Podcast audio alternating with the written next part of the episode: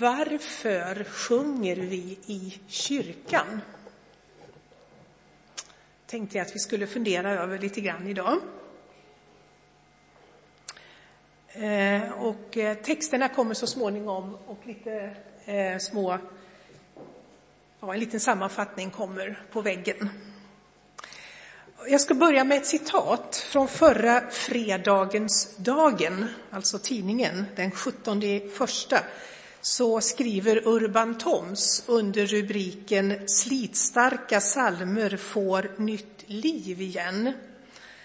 Eh, han skriver där om värdet av musikaliska nytolkningar som blåser nytt liv i de gamla salmerna. Och så citerar han då i sin tur några rader av sångaren och låtskrivaren Thomas Andersson Vi som skriver så här då på sin hemsida. Salmerna finns i mitt blodomlopp. Ibland när jag mår skit flyter de upp till ytan som en flaskpost kastad från evighetens strand. Och jag börjar sjunga för mig själv. Var inte rädd, blott i det öppna, för att du inte tog det gudomliga, härlig är jorden, oändlig nåd. Och vi skulle kunna tillägga en liten stund med Jesus. Och så säger han, det är en enorm sångskatt av texter och melodier som vi kan leva och dö med. Och Urban Toms han kommenterar bland annat så här. Vad bryr sig då Gud om salmer? Mycket, tror jag. Så mycket att en hel bok i Guds bok är fylld av dem. Saltaren räknar 150 salmer och de texter som möter oss i all sin rikedom och är en essens av själva livet i all dess mångfald, glädje såväl som smärta. Texter som en gång sjöngs och som tvivelsutan håller att både leva och dö med som en flaskpost kastad från evighetens strand. Visst är det bra? Ja, det kommer, kommer att hända lite där allt eftersom, om ni vill se det också och inte bara höra. Varför sjunger vi i kyrkan? Varför är sången en viktig del av gudstjänsten? Eller, den är väl det. Varför sjunger vi? Är det bara för att det är trevligt och stämningsskapande? Eller kanske för att, för att vi behöver liksom fylla ut tiden? Få lite omväxling så att allt det där andra inte blir för segt? Eller sjunger vi först av allt för att förvalta ett arv? Eller, tänk efter. Vad betyder sången för dig? Och vad betyder den för gudstjänsten? Skulle vi egentligen haft ett blädderblock här och så ett litet samtal, men eh, ja, det skulle vi haft. men jag tror inte vi hinner det just nu. Ett bra sätt att ta död på ett samtal. Det får bli vid, vid eh, fikaborden. kan vi samtala om vad betyder sången? Hur skulle det vara om sången inte fanns i livet och även i våra gudstjänster? Det sägs en hel del i Bibeln om sång och musik och som sagt, Gud gav oss i sitt bibliotek, Bibeln, en hel bok med salmer. Och även i de andra böckerna finns det en hel del sånger utspridda. Vi ska inte heller glömma att vi har en bok som heter Klagovisorna. Och att det också finns en hel del klagovisor i Saltaren. Jag tycker att det säger oss att Gud vill inte ha bara vår glädje utan också vår nöd. Både den som är vår egen och den vi ser och möter runt omkring oss.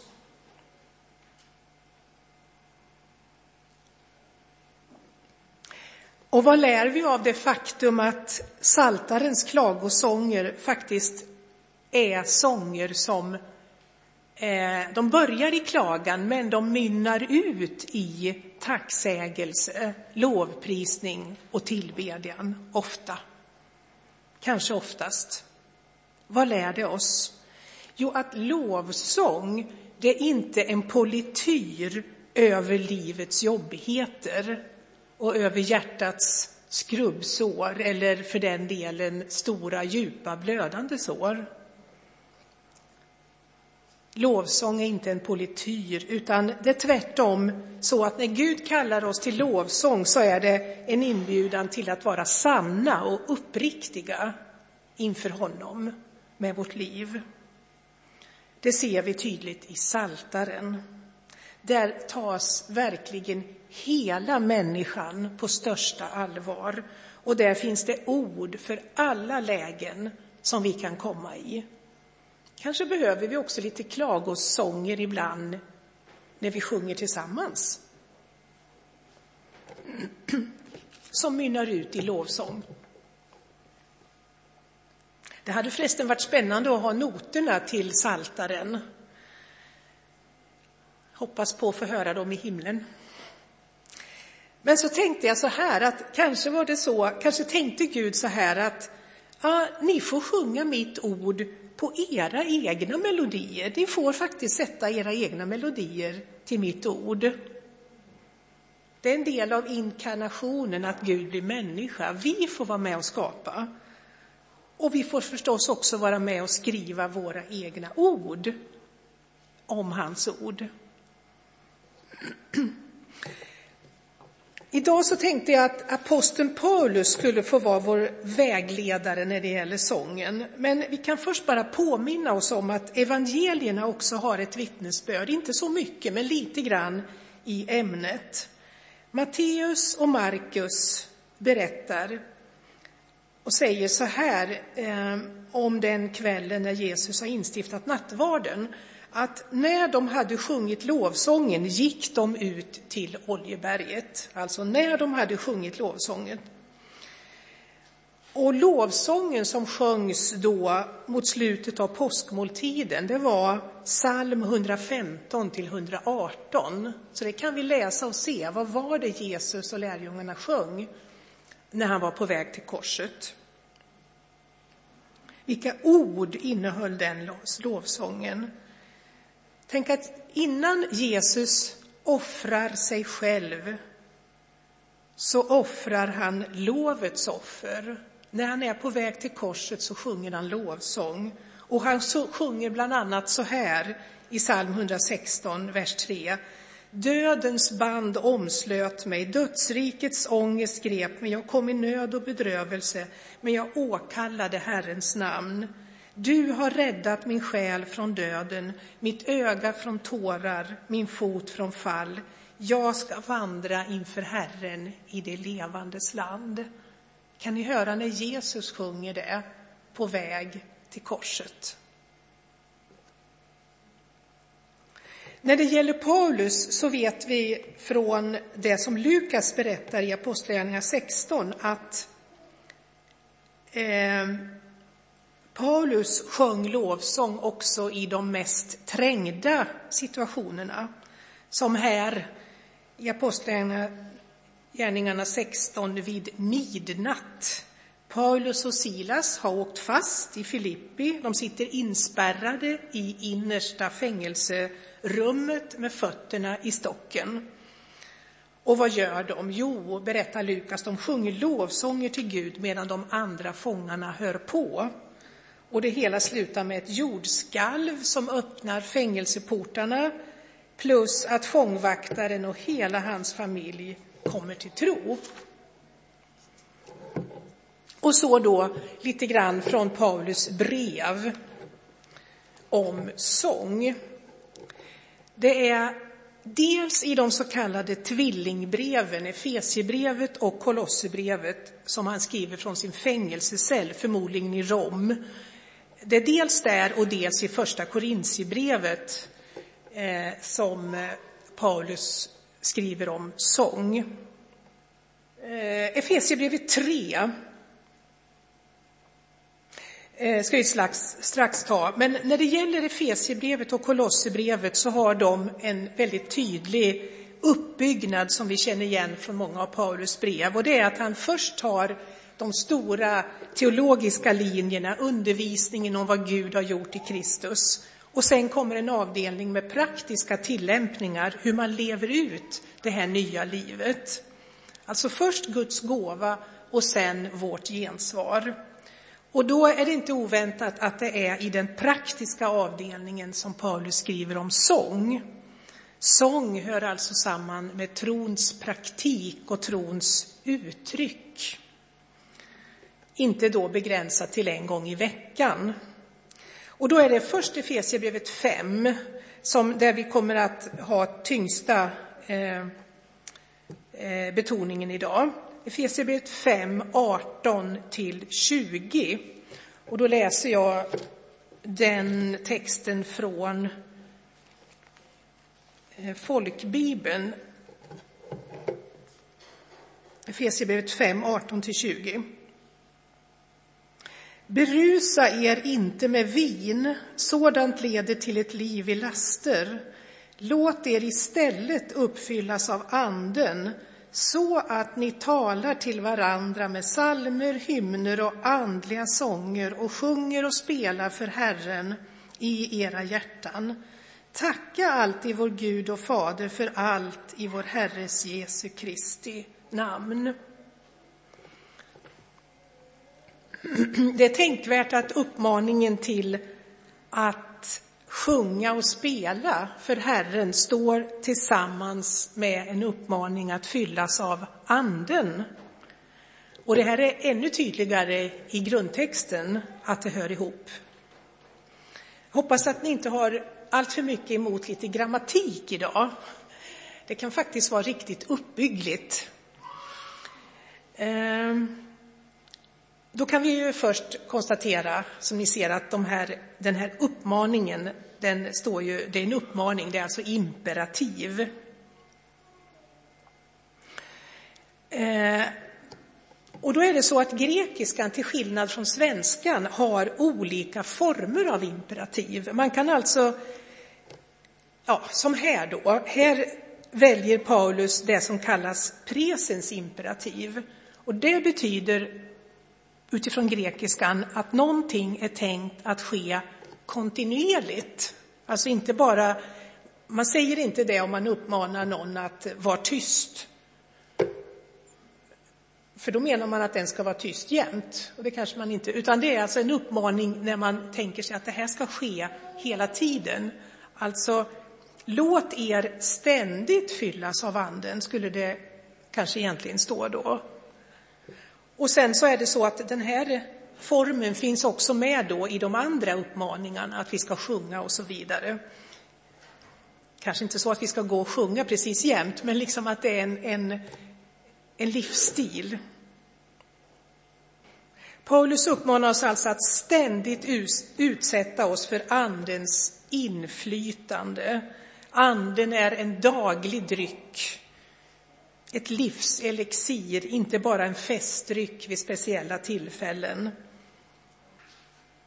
Och lägg märke till att Paulus ju jämför det här, att fyll, låt er ständigt fyllas av anden istället för att berusa er med vin. Alltså, det är liksom, att fyllas av anden är, är, är det som är det äkta, så att säga. Och det, leder inte, det får inte de eh, biverkningarna som, som det andra får. Presensformen gäller alltså också de andra uppmaningarna. Men de följande, de som kommer, alltså tala, sjung och spela och så vidare, de står dessutom då i presens particip. Eh, och det innebär att det finns ett samband med den första uppmaningen att fyllas av Anden. Vi kan ta det så här ordagrant. Låt er ständigt uppfyllas av Anden, talande till varandra i salmer, hymner och andliga sånger, sjungande och spelande för Herren i era hjärtan, alltid tackande vår Gud och Fader för allt i vår Herres Jesu Kristi namn. Och sen ska vi inte glömma vers 21. Jag väntade medvetet med den för att få fram den ännu tydligare kanske. Det står också underordnande er varandra i Kristi fruktan eller i av vördnad för Kristus. Så allt det här hör alltså ihop med att vi får fyllas av Anden.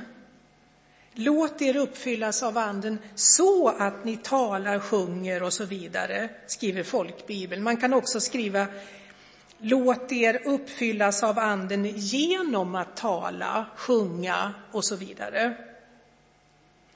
Poängen är att det finns ett samband.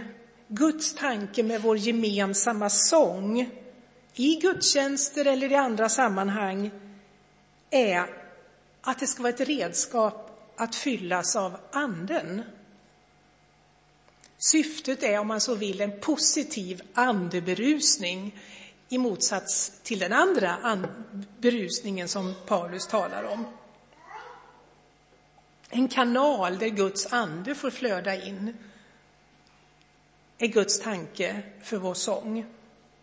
Och vi vet ju säkert alla av erfarenhet att det finns skikt inom oss som lättare berörs av det som sjungs än det som sägs. Flaskposten från evighetens strand. Och tonerna och rytmerna kan lättare ta sig förbi vissa inre spärrar. Någon har sagt att sången är som ett klingande sakrament. Vi kan säga att det är ett klingande sakrament som förmedlar något av det outsägliga, det som vi inte riktigt kan forma med ord. Och samtidigt så är ju sången och musiken redskap som hjälper oss att uttrycka vårt innersta. Så en ytterligare en grammatisk, grammatisk sak. Den första uppmaningen, den om anden, den står i, i passivum. I passiv form, alltså låt er fyllas. Det är någonting, att fyllas av anden är, om man kan säga så, en passiv aktivitet. Det är någonting som vi tar emot. Det är Gud som gör det och vi som låter det ske. Däremot de andra verben, tala, sjunga, spela, tacka, underordna oss, de står i aktiv form. Det kan vi inte bara vänta på, alltså vi kan inte bara ta emot, utan där måste vi också öppna munnen, sjunga, vi måste göra vissa konkreta handlingar. Men anden tar vi emot. Och hur kan vi då låta det ske? Jo, som vi såg så ligger en del av svaret, en del av svaret i den här grammatiken. Vi kan fyllas av anden genom att tala till varandra i sångens form och genom att tala, genom att sjunga och spela för Herren i våra hjärtan, genom att tacka, genom att underordna oss, visa respekt för varandra. Så för det fjärde, D kallar vi det, så står den här uppmaningen, för det är ju en enda hel uppmaning kan vi säga, den står i pluralis, det är också viktigt. Låt er uppfyllas av anden och så vidare. På det sättet betonas den gemensamma erfarenheten att vi tillsammans får fyllas av anden. Och säkert har också ni den erfarenheten att när vi kommer samman inför Guds ansikte så kan vi ibland få uppleva en speciell uppfriskning i vår ande. Så när Paulus säger att vi ska tala till varandra i salmer och sånger så pekar ju också det på att det finns något ömsesidigt. Att sången kan vara ett sätt att betjäna varandra att ge till varandra från Guds källa. Och det här utesluter inte värdet av till exempel solosång eller duett och så vidare. Men vi ska komma ihåg att den kristna sången är i hög grad en gemenskapshandling. Och det gäller ju också i till exempel körsång. Och så nu helt kort de andra Paulus-texterna. Kolosserbrevet 3 och 16. Och nu läser jag det direkt från början lite mer eh, från grekiskan med presens particip och sånt där. Och då blir det så här ungefär. Låt Kristi ord rikligt bo bland er, eller inom er, lärande och vägledande varandra med salmer, hymner och andliga visor, sjungande med tacksamhet till Gud i era hjärtan. Läs gärna sammanhanget vid något tillfälle också.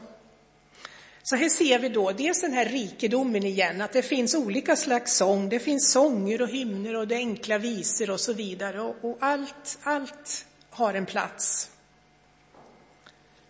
Allt kan fungera som redskap i den vägledning som vi får ge till varandra som lemmar i Kristi kropp. När ni lär och vägleder varandra med sånger så låter ni Kristi ord ta plats hos er, säger Paulus.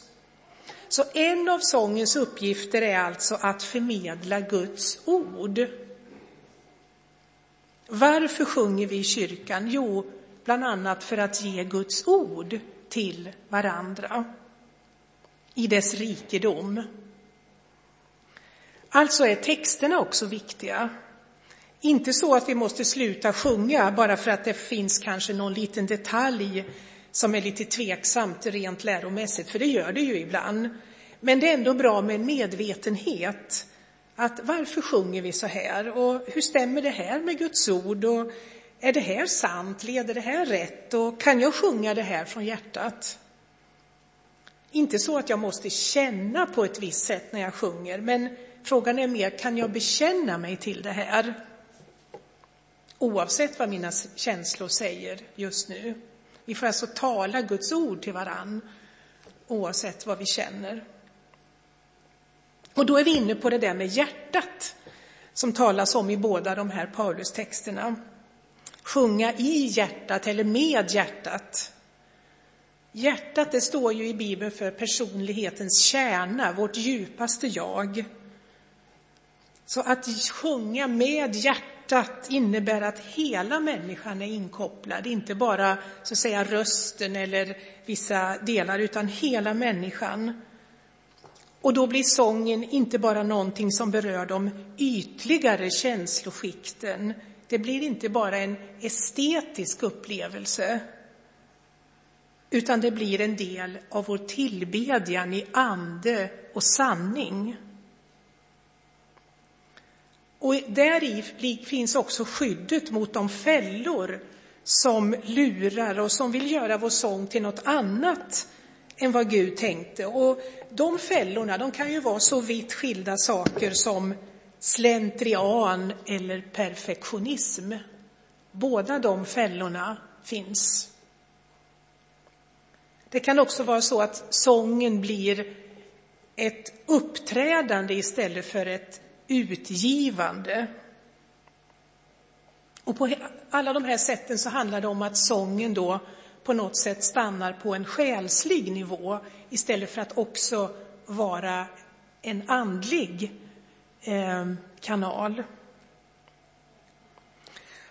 Och så ska vi då gå till vad Paulus skriver till församlingen i Korint, den något överhettade församlingen som Paulus vill hjälpa att eh, leva sitt andliga liv på jorden.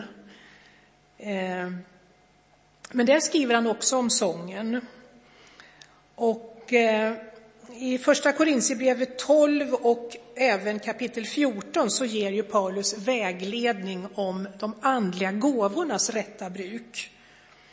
Och sen då emellan de två kapitlen så ligger kärlekens kapitel, kärlekens lov, det viktigaste av allt. Men mot slutet av kapitel 14, när han ska knyta ihop den här undervisningen, då frågar han vad allt det här får för följder. Och då är det första Korintierbrevet 14 och 26. Och då läser jag från Bibel 2000. Vad innebär nu detta, bröder? Jo, att när ni samlas har var och en något att bidra med. Sång, undervisning, uppenbarelse, tungotal eller uttolkning. Men allt ska syfta till att bygga upp. Nyckelorden är var och en plus bygga upp. Tanken är att alla är delaktiga med sina gåvor för att stärka Kristi kropp. Och ett av tillfällena är när vi samlas till gudstjänst. När det gäller sången så finns det ju dels den gemensamma sången där alla rösterna blandas. Men vi ser här också att sång kan vara någons särskilda bidrag, en nådegåva, precis som gåvan att undervisa, profetera eller tala ett annat språk genom den heliga Ande. Så kan också sången vara en gåva till församlingen från någon, från några. Och för alla gäller samma syfte, att bygga upp, inte att visa upp, inte att underhålla eller skapa omväxling, utan att ge vidare någonting som man själv har fått. Så lite tidigare i samma kapitel, första Korinthierbrevet 14 och 15, skriver Paulus också något spännande. Han skriver att vi kan både be och lovsjunga på två olika sätt, i två olika dimensioner. Han säger att vi kan be och vi kan lovsjunga i anden och med förståndet. Vad är lovsång i anden? Ja, vi ser av sammanhanget att det jämförs med bön i nya tungor. Så att lovsjunga under andens direkta ledning skulle då betyda att både språk och melodi är spontaninspirerat av Gud. Och ni har säkert, många av er, varit med om detta som är så ljuvligt. Och det kan också ske både i gemensam sång och som solo. Så varför sjunger vi i kyrkan? En kort sammanfattning. Vi sjunger för att ge vår lovsång och vår tillbedjan, vår glädje men också vår nöd till Gud. Vi sjunger för att fyllas av anden, för att inspireras, skulle vi kunna säga. Och för att ge Guds ord till varandra. Vi sjunger för att uttrycka vår gemenskap i Kristi kropp och för att bygga upp varandra. Och inte minst, vi sjunger också för att ge ordet vidare till de som kanske ännu inte tror. Där skulle jag vilja ge ett, ytterligare ett litet citat från Urban Toms artikel. Han skriver att samtidigt som psalmerna är gudstjänstmusik har de genom åren varit en av kyrkans starkaste broar till att nå människor med ett budskap som gjuter tro i människor. Hymner river kyrkmurar med en kraft som predikan utan toner tycks sakna. Men å andra sidan är ju varje psalm en predikan i sig. Och så, när sången i kyrkan är som bäst, då tänker jag, då är den en sångövning inför den nya sången som ska sjungas på ett fullkomligt sätt inför Guds tron. Sången till Lammet som gav sig själv för oss på korset. Och varför inte? Varför om det nu är en övning inför den himmelska sången, varför inte våga öva lite oftare genom att lovsjunga i anden med nya tungor och på nya melodier. Och till sist, när sången är som bäst, då når den våra hjärtan som en flaskpost från evighetens strand. Låt oss be.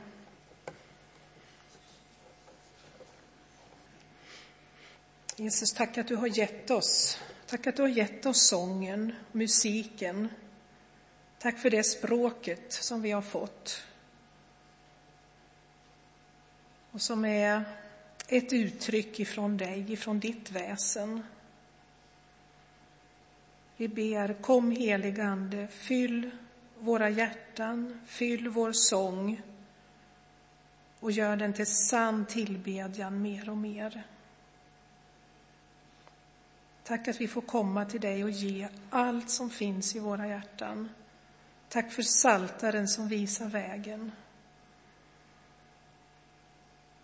Kom helige Ande och fyll våra hjärtan. Lär oss lovsång, tillbedjan i ande och sanning. Amen.